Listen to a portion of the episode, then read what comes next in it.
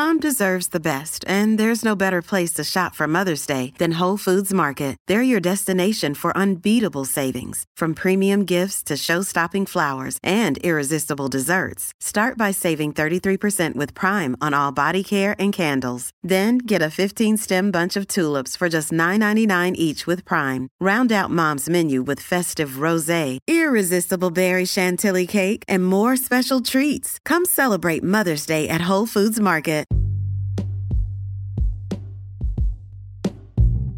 Hey, everybody, what's up? Welcome back to another episode of Everything Kratom, the podcast about anything and everything Kratom. Great to have you with us on this Monday morning. Hoping all is well with you. Hope your weekend went great. Today, I wanted to talk about a recent development in Thailand. And I'm looking at the Bangkok Post here, and you might remember, for those of you who are keyed into the whole Kratom situation worldwide at least, that Thailand last year decriminalized Kratom. So, this is a recent development. There's actually a really super interesting history around Thailand and Kratom. If you don't know about it, I have done an episode on that before as well. But essentially, the sum up of that would be that, um, you know, as as Thailand kind of was was dealing with World War II and also change in leadership, uh, a whole lot of changes in the early mid 1900s. They were also producing opium.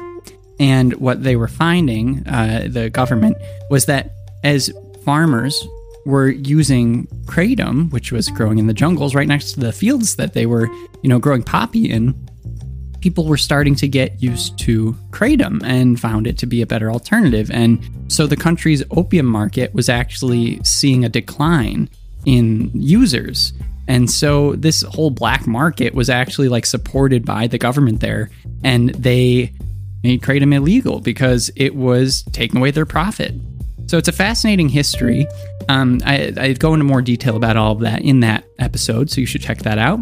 But that's kind of the gist of the of the beginning of illegal kratom, right? And recently, this past year, it was decriminalized for use in the country of Thailand itself. And so, the recent update, which this article is covering today, is that online kratom sales have now been okayed by the House in Thailand. And what is also interesting about this is that it's not just about online sales, but this is really just expanding the market, not just in terms of, you know, ways in which kratom can be sold, but it's also kind of putting together a structure of regulation around it that isn't, you know, flat out making it illegal and isn't flat out just making it legal and having it be a free for all. So I really enjoy seeing how this is taking shape because it's just a helpful roadmap or model for maybe other countries that might be, you know, exploring some sort of similar process. And then of course it can also help with our own state by state battles here in in the US as we're kind of coming to terms with what we think about kratom.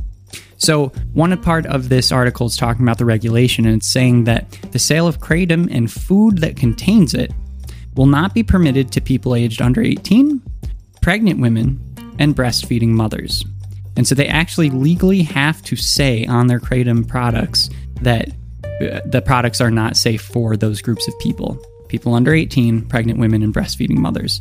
And honestly, I think that that makes sense. I mean, before we have any more research about it, who wants to risk that when it comes to uh, minors who are, you know, their brains are still developing, and for pregnant women and and breastfeeding women, just you know, both for the women's health and for the baby. So definitely, definitely important. And I think that it makes total sense, to be honest, that aspect of it. Uh, then it also says that, you know, of course, Kratom can't contain other narcotics or other hazardous substances.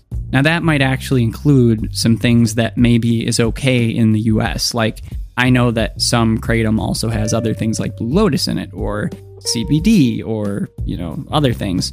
And um, while I'm not talking about the, the safety of any of those things, I, I don't know what they mean by hazardous substances. Uh, that might mean something different in Thailand. And honestly, that's the other thing that I've always found interesting about looking at different countries' laws, just in general, but also specifically about Kratom, because the way that they see things isn't quite the same as maybe your own country sees things. And so, for instance, when I'm looking into Kratom in Thailand, it was you know, originally considered an illicit drug under their Illicit Drugs Act. And you could be punished by up to 10 years in jail, or in prison rather, and a fine of 100,000 to 1 million baht for production, importation, or exportation of kratom. If the substance or substances found include morphine, opium, or cocaine, that penalty increased. And so they obviously have different classifications for different drugs, uh, just as we do here in the US. So I looked up kratom, and kratom used to be a category 5 drug in Thailand. And so that category 5 includes cannabis and psychoactive mushrooms. So that's pretty interesting. The other interesting thing, which is also confusing to me, is the way that they set up these categories. Uh, not just with illegal drugs, but also with schedules. So they have Schedule 1 drugs, and that includes THC, uh, and also GHB. And then Schedule 2 can include ketamine, ephedrine, and uh, a few other things like that. Schedule 4. So there's no Schedule 3. schedule 4 is like Xanax, Valium, uh, you know, prescriptions like that. So then they have narcotics uh, and illegal drugs. And the illegal drugs come in category 1, 2, and 5.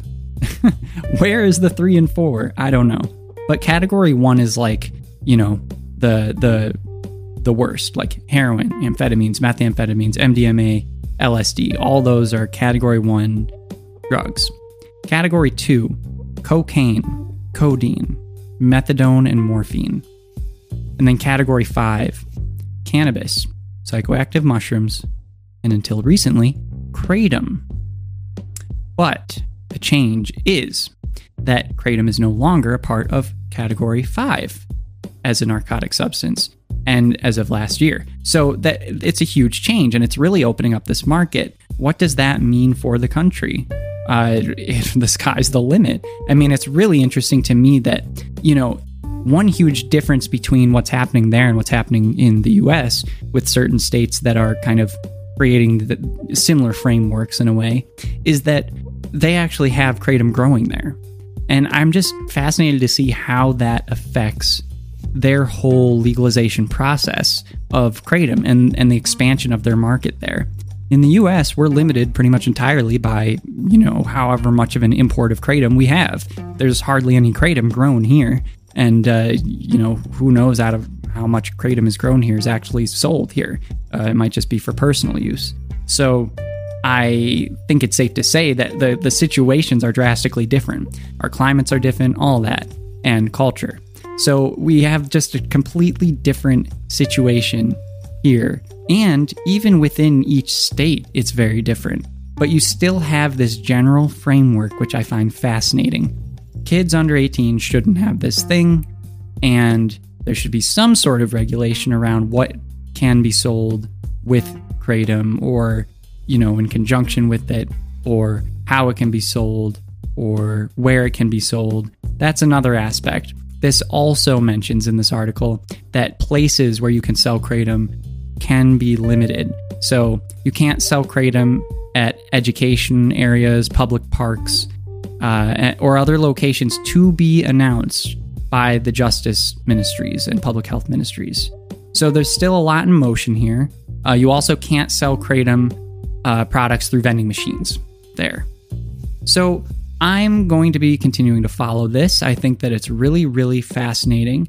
And the last thing that, that I'll mention here that I think is worth noting Kratom is to be promoted as a cash crop, as will information on cultivation technology, food, or goods processing and R&D, research and development, to improve kratom strains. That is so neat. So that's exactly what I want to see. Like that is so cool. And what an interesting and meaningful circle through history. You know, like history doesn't repeat itself, but it sure does rhyme. That's what one of my teachers said.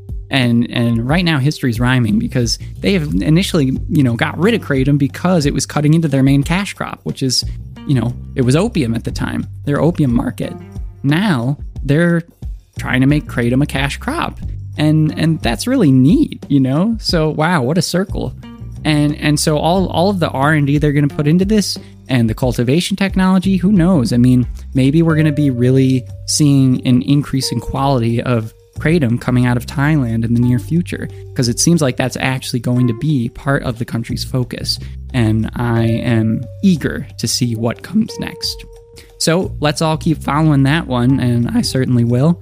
And uh, yeah, good way to start the week. all right, everybody, have a great rest of your day. Start the week off strong, and uh, you know, keep on keeping on. I had my white Thai this morning, three grams, feeling fine, ready to go. Let's do this. All right, take care, everybody. Talk to you tomorrow. Bye bye.